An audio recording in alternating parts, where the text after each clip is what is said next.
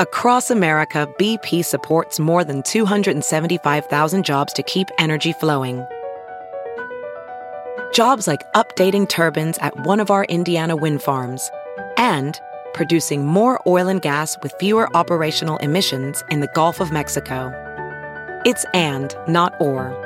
See what doing both means for energy nationwide at bp.com slash investing in America.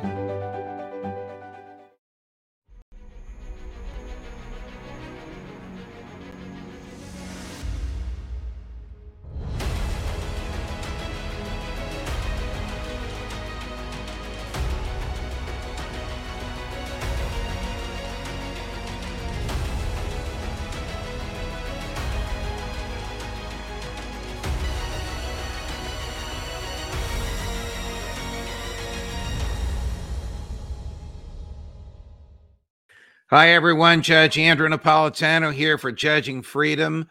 Today is Monday, February twelfth, two thousand twenty-four. Alastair Crooke is here with us this morning on Is the Clock of Armageddon in the Middle East Getting Close to Striking Midnight?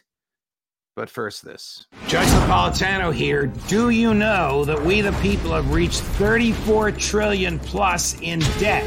It's unsustainable and it's growing. Our government is addicted to printing money, and it's not going to stop. And if you believe that, as I do, then you need to understand why gold prices will continue to rise along with our staggering debt. In this report called thirty-two hundred dollars Gold, it explains how rising debt will cause the value of gold to rise, and it could reach thirty-two hundred dollars an ounce. Listen to some of the stats that I pulled from this report. They make a very strong case for the likely surge in the value of gold. In two thousand two, gold was two hundred fifty-six dollars an ounce, and the national debt was six point five trillion dollars. Last year, the debt broke through thirty-three trillion dollars, and gold exceeded two thousand dollars an ounce. That is a four hundred percent rise in the debt and a seven hundred percent staggering rise in the value of gold. And now the debt has hit thirty-four trillion dollars, and the value of gold continues to rise along with it. It's great information from my friends at Lear Capital, and I encourage every one of you to call today and get your copy of this report. There's no obligation of purchase. It's a free report. It's free education. Call eight hundred, five eleven, forty-six twenty or go to lear judge nap dot com. And when you talk to my friends at Lear, tell them the judge sent you. Alastair, good day to you, uh, my dear friend. You have argued recently in one of your uh, pieces that the U S supported and supplied slaughter in Gaza is uh, and attacks on militias in the area is bringing about or may soon bring about a regional Armageddon. What do you mean? Well, what I mean by that is the embrace of Israel that was reflected in Gaza when Biden clearly embraced Israel and said, you know, do what you have to in Gaza against Hamas and we will back you. And they did with weapons and bombs and everything.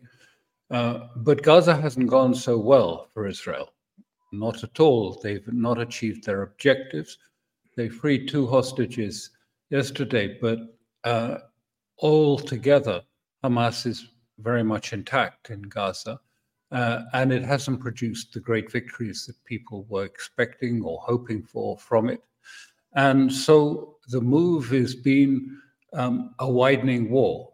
And so we've seen this with, of course, with the Houthis, who've been blocking, if you like, uh, vessels sailing to Israel uh, through the Bab al-Mandab and in the Red Sea, the, that small straits there. Uh, and also in the north, we've seen with Hezbollah, the attempts to push Hezbollah back from um, the Blue Line, which is effectively the, the frontier of, of Lebanon. But all the time, the pressure goes up. Um, Uh, the uh, the United States um, assassinated uh, just last week a very senior um, uh, Iraqi leader of one of the militias, of one of the armed groups that are part of the government forces, by the way. It's called Kataib Hezbollah, but it's nothing to do with Hezbollah of Lebanon. It's entirely an Iraqi organization. And, and some day earlier that week, uh, they'd forsaken all their um, attacks on America at the request of the Iraqi government. And so they'd suspended actions, uh, if you like, some of these missile attacks on American forces. Uh, and so we're seeing um, that has brought a strong reaction from Iraq. America is edging into now a conflict with these groups in Iraq in the result of this attack. There was a huge funeral in Karbala after the death. And the resistance forces in Iraq as a whole announced that this was a seventh of October moment and that they were now going full out to attack America. Don't forget, this came after the eighty-five targets that were, were hit by America. So America's getting pulled more and more into that conflict. Uh, uh, Hezbollah's conflict is growing and intensifying, and America may get pulled into that. It's already pulled into the one in Yemen. And of course, it's watching very much what's happening in, in uh, Gaza and finding that its policies, that its approach to Gaza is really breaking down. The various components to it, the idea of trying to have a ceasefire of some sort or an exchange of hostages, the idea that the Saudis would come out and say something about normalization with Israel, uh, and that they would be able to announce a sort of Palestinian state. All of these sort of palliatives, which were meant to sort of calm things down, really haven't worked. So uh, the United States finds itself being pulled further and further. And I don't think much thought has been given to this, because the next stage will be with Hezbollah in the north, in Lebanon. And Israel has made it very clear that that's what's going to happen. They're going to push Hezbollah back across the Litani River, which lies about uh, thirty miles beyond the border. They're going to push it back so that the residents of the north of Israel can come back to their homes.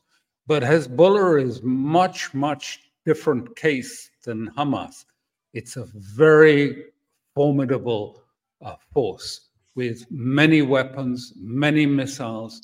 Uh, and if uh, the United States gets pulled into that, the question is, then if you get pulled into that, what happens to those forces in Iraq and Syria? They will have a reaction, and that'll be blamed on Iran, and people in the United States will say, well, we really have to hit Iran fast.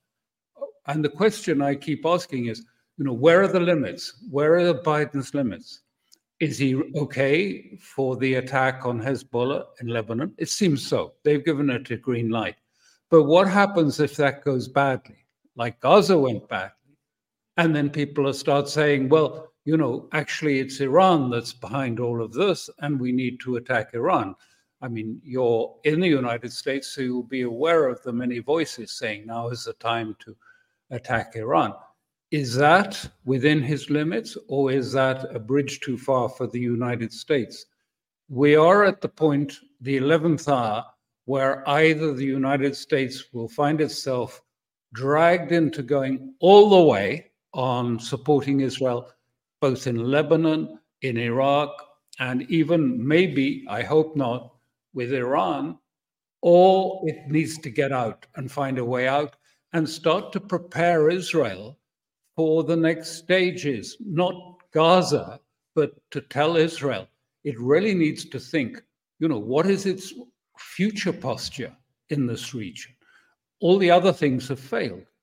Uh, you know, the, the, the two-state solution, all these things have failed. So how do they propose to keep Zionism in the region without going back to the old model? At the moment, the United States tries to facilitate just a return to the status quo ante, understanding it won't work, and just to sort of, just as, if you like, a quietening exercise, palliatives to try and reduce tension. Do you uh, think that the United States has a big picture, long-term plan here, has thought this through, or do you think the uh, military behavior of the United States is just uh, a reaction to what it thinks the Israelis uh, need or want at the moment? Ophthalmologist Doctor Strauss has seen firsthand how the metaverse is helping surgeons practice the procedures to treat cataracts.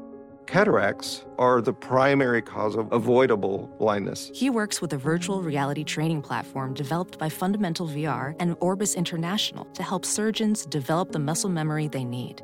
The result? More confident, capable surgeons. And even more importantly, patients who can see. Explore more stories like Doctor Strauss's at meta.com slash metaverse impact. As you write your life story, you're far from finished. Are you looking to close the book on your job? Maybe turn a page in your career? Be continued at the Georgetown University School of Continuing Studies. Our professional master's degrees and certificates are designed to meet you where you are and take you where you want to go. At Georgetown S C S, the learning never stops, and neither do you. Write your next chapter. Be continued at scs.georgetown.edu slash podcast. I think it's a mixture. I think it was a sort of a quick reaction coupled with hubris. I mean, the hubris of thinking, oh, you know, I mean, uh, you know, what's this Hamas in Gaza? I mean, you know, the Israelis with their massive forces and their overwhelming power.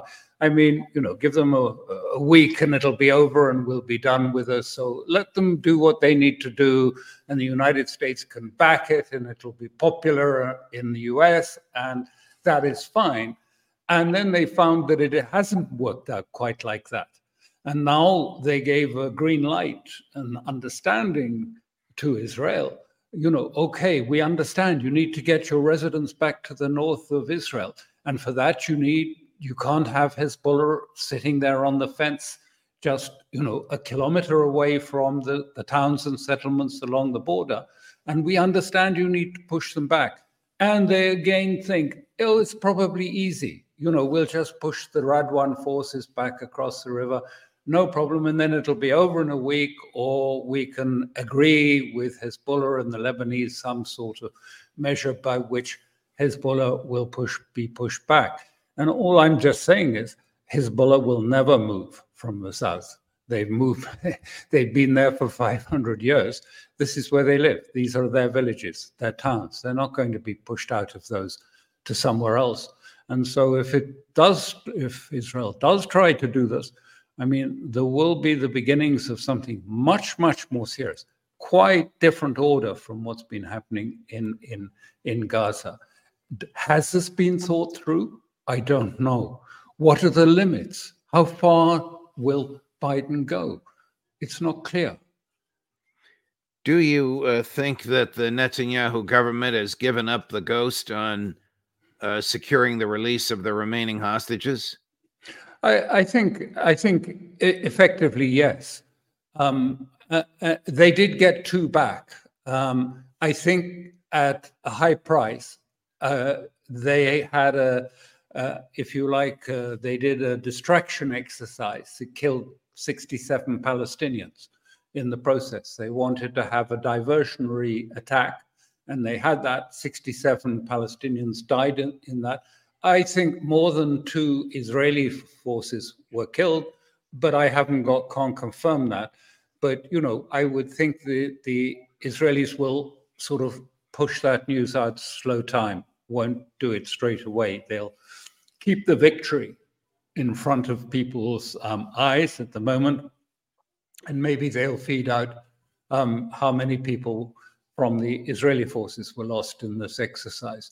But yes, I think it's quite clear, you know, because the whole tenor of discussion has moved away from Gaza for the Israel and for the government towards saying, you know, we need a big victory because we've lost deterrence.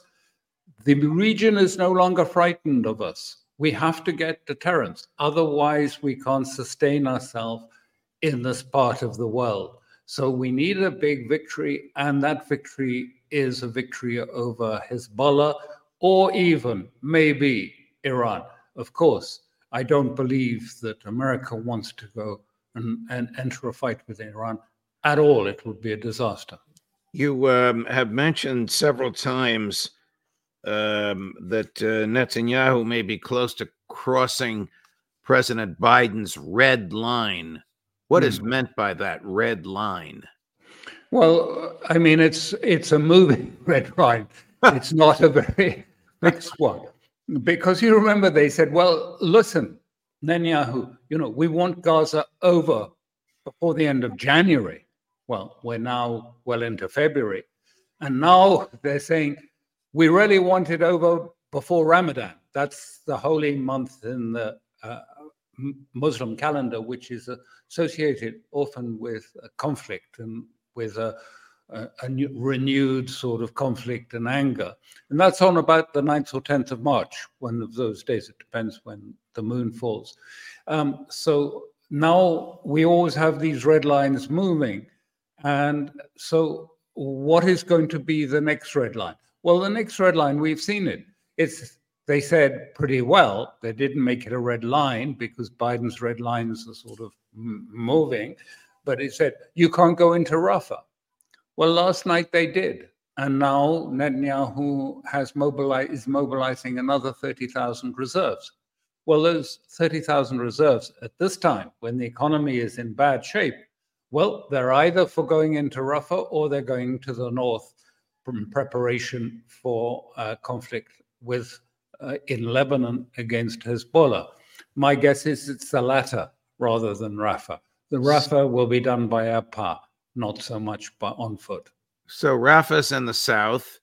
The south is the place to which the uh, Israelis have, uh, by encouragement, coercion, and slaughter, mm. dispatched the uh, Palestinians. Now they're going to attack this city in the south. There's no place for the Palestinians to go but Egypt. What will Egypt do if Rafah is attacked and there's hundreds of thousands, maybe a million refugees with nothing but the clothes on their backs?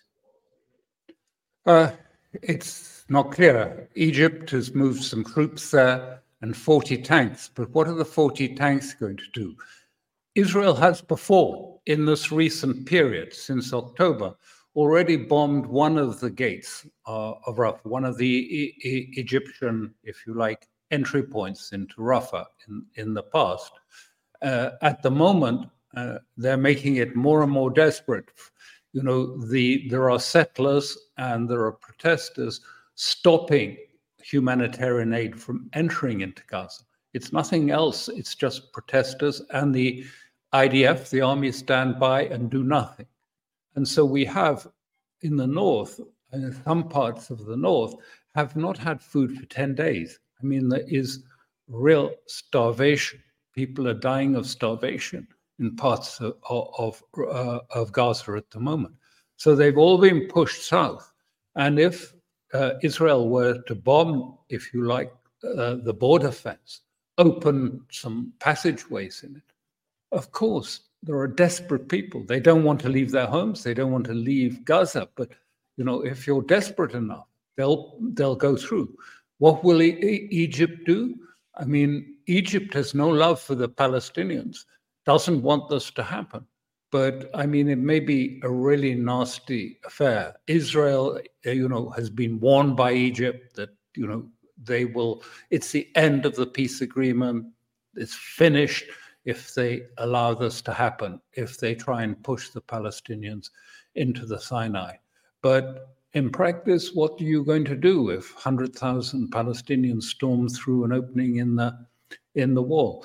I mean, I don't know, because I don't know where else the, the Palestinians can move. I mean, even last night in Rafah, when, you know, there were many, many casualties, I think, uh, as I say, sixty-seven dead, many casualties apart from the dead. Um, when they did this one exercise to release um, these two hostages. Uh, the President of the United States uh, suffered some embarrassment uh, last week uh, when an, an investigating uh, prosecutor chosen by his own uh, Justice Department concluded that uh, the president presents uh, as a sympathetic elderly man with serious memory problems. The president uh, reacted to that. We're going to play the reaction to it. The reaction made things worse because he confused Mexico uh, with Egypt. My question will be, often when American uh, presidents are having very serious domestic uh, problems that they can't seem to control, they turn to war. Here's uh, the, the day that this report came out that President Biden would not be charged with a crime for the unlawful retention, possession, and misuse of highly classified documents, because if he did, he would present to a jury as a sympathetic elderly man with a bad memory. Here was the president's efforts to refute that conclusion. As you know, initially, the president of Mexico, Sisi, did not want to open up the gate to allow humanitarian material to get in. I talked to him. I convinced him to open the gate. I talked to Bibi to open the gate on the Israeli side. I've been pushing really hard, really hard to get humanitarian assistance into Gaza. There are a lot of innocent people who are starving, a lot of innocent people who are in trouble and dying, and it's got to stop. Says is true and accurate and sympathetic, except uh, Al-Sisi is the uh, leader of Egypt and not Mexico. And of course, that's been a big deal over here since the issue was the president's memory. Question to you. Do you fear uh, American military involvement in this Armageddon in order to get the voters' attention off the president's m- memory and, and perceived cognitive failures?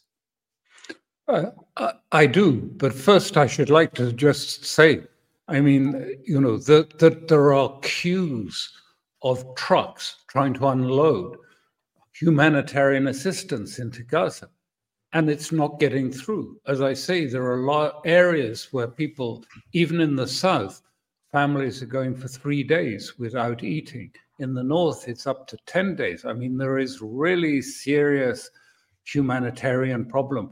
And when he says we do everything to make sure it goes through, they don't. The I D F are sitting at the at the gate of Rafah uh, and stopping and letting the demonstrators stop the trucks from reaching Rafah completely.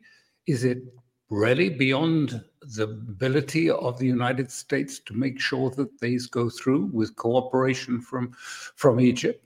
I don't know, but I think it's quite doubtful. But yes, this is the point. This is why I called it the eleventh hour. Things are building up. America is getting more and more involved. You know what? eighty-five um, targets attacked in Iraq, assassinations. Since then, there was another assassination in Syria. There have been two more assassinations in Lebanon.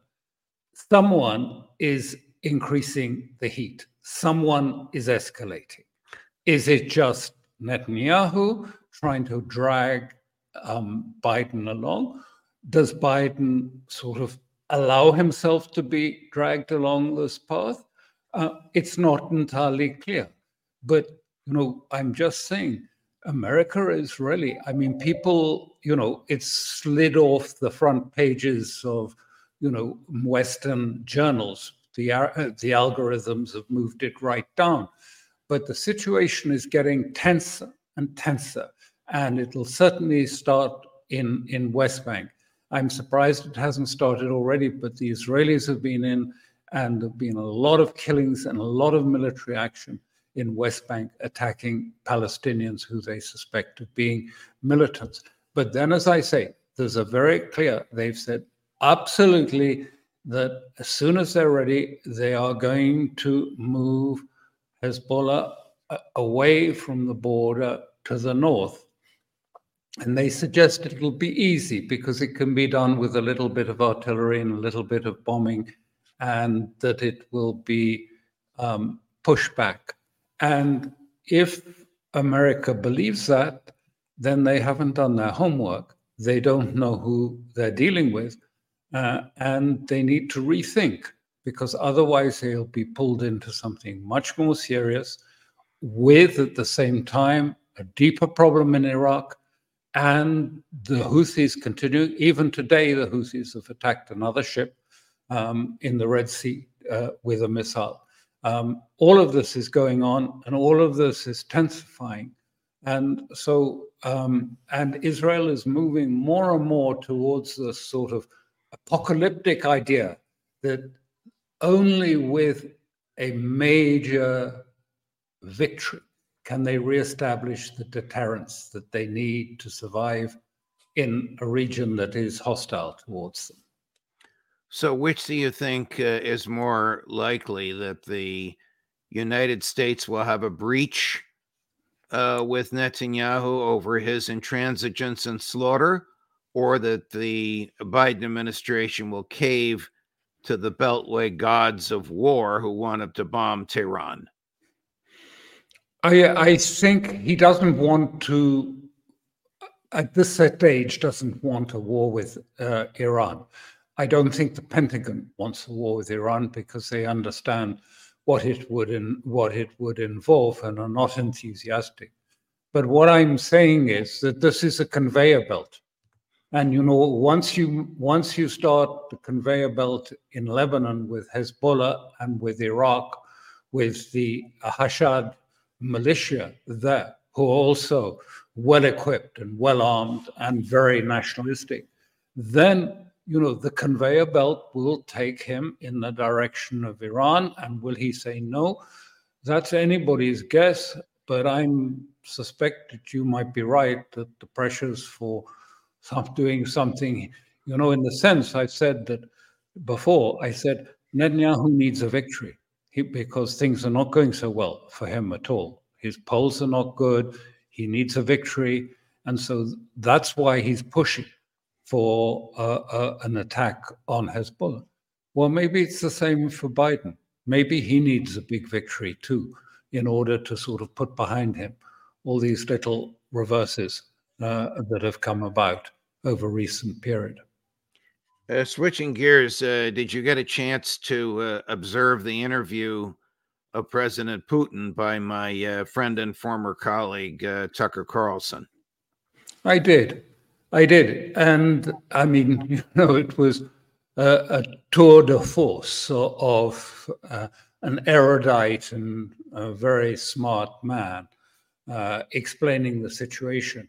But I think uh, what What people missed, probably, uh, w- was why he gave the sort of twenty minutes of history, which obviously irritated.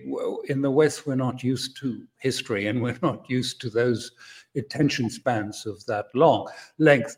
But what he was trying to say, I think, was really two things. One was he's trying to say, look, you know, the question of Ukraine and Russia, this has been brewing for a long, long time. It's, if you like, a civil war that has been underway. So don't think, you know, that it is simple and that it is just uh, uh, black and white. And I think the second thing was the most important point. I mean, what he was trying to say, particularly to the American neoconservative establishment, is, listen, we have been Russia, the state of Russia, since nine thirty-three. We've had been attacked by Hungary, by Lithuania, by Poland, et cetera, et cetera. And at right. the end of it, that has always been the Russian state has stayed together. And so if you think that a little punch at Russia and we'll all split into factions and we'll all disintegrate, look at history. I think that was the point of this thing. But I think it it it had a, a really... It's important effect. Of course, people will ignore it overall. They will say, oh, yes, this was just Putin, is it? But I, if, if we've got a moment, I was just going to say that, you know, I tried in the past to sort of break this barrier so that you could actually talk to people or listen to people right. some way. And some years ago, I was trying to, during this, was during the war on terror with, you know, Islam always being put down. And I gave a talk in Canada about what was happening in the uh, Islamic world. And behind me, there was a, a, an orchestra playing. And they were in tuxedos and they were playing Tchaikovsky. And at the end of the talk, I turned around and I said to the audience, do you know who you were listening to there? You were listening to the Hezbollah orchestra playing. And what were they playing? They were playing Tchaikovsky, Western music. And you tell me and you say, you know, no, we, there's no way we can talk to these people. There's nothing to say. Well, we only have a few minutes left, but I have to play for you a clip of one of Thomas Jefferson's successors as the Secretary of State of the United States commenting on the Tucker Carlson, Vladimir Putin interview. Watch this. What does that tell you about Tucker Carlson and right-wing media and also Vladimir Putin? Well, it shows me what I think we've all known. He's what's called a useful idiot. I mean, if you actually read translations of what's being said on Russian media, they make fun of him. I mean, he's like a puppy dog. You know, he somehow has, after having been fired from so many outlets in the United States, he, uh, I would not be surprised uh, if he emerges with a contract with a Russian outlet. Because surprised or not? Not the slightest bit. This is just a replay during the Cold War when, you know, to talk to anyone in the Middle East was regarded you were a, a useful idiot. Tucker Carlson was brave. It's not going to change everything instantaneously, but hopefully it begins to break down this absolute ban on people being able to listen and hear what others are saying in the world. It's very important that we do listen at some point. Alastair, thank you very much, my dear friend, uh, for another great interview. Uh, we'll look forward to seeing you next week. All the best. Thank you very much. Of course. Uh, coming up uh, later today at um, ten o'clock this morning, Ray McGovern, and at eleven, Larry Johnson. Judge Napolitano for Judging Freedom.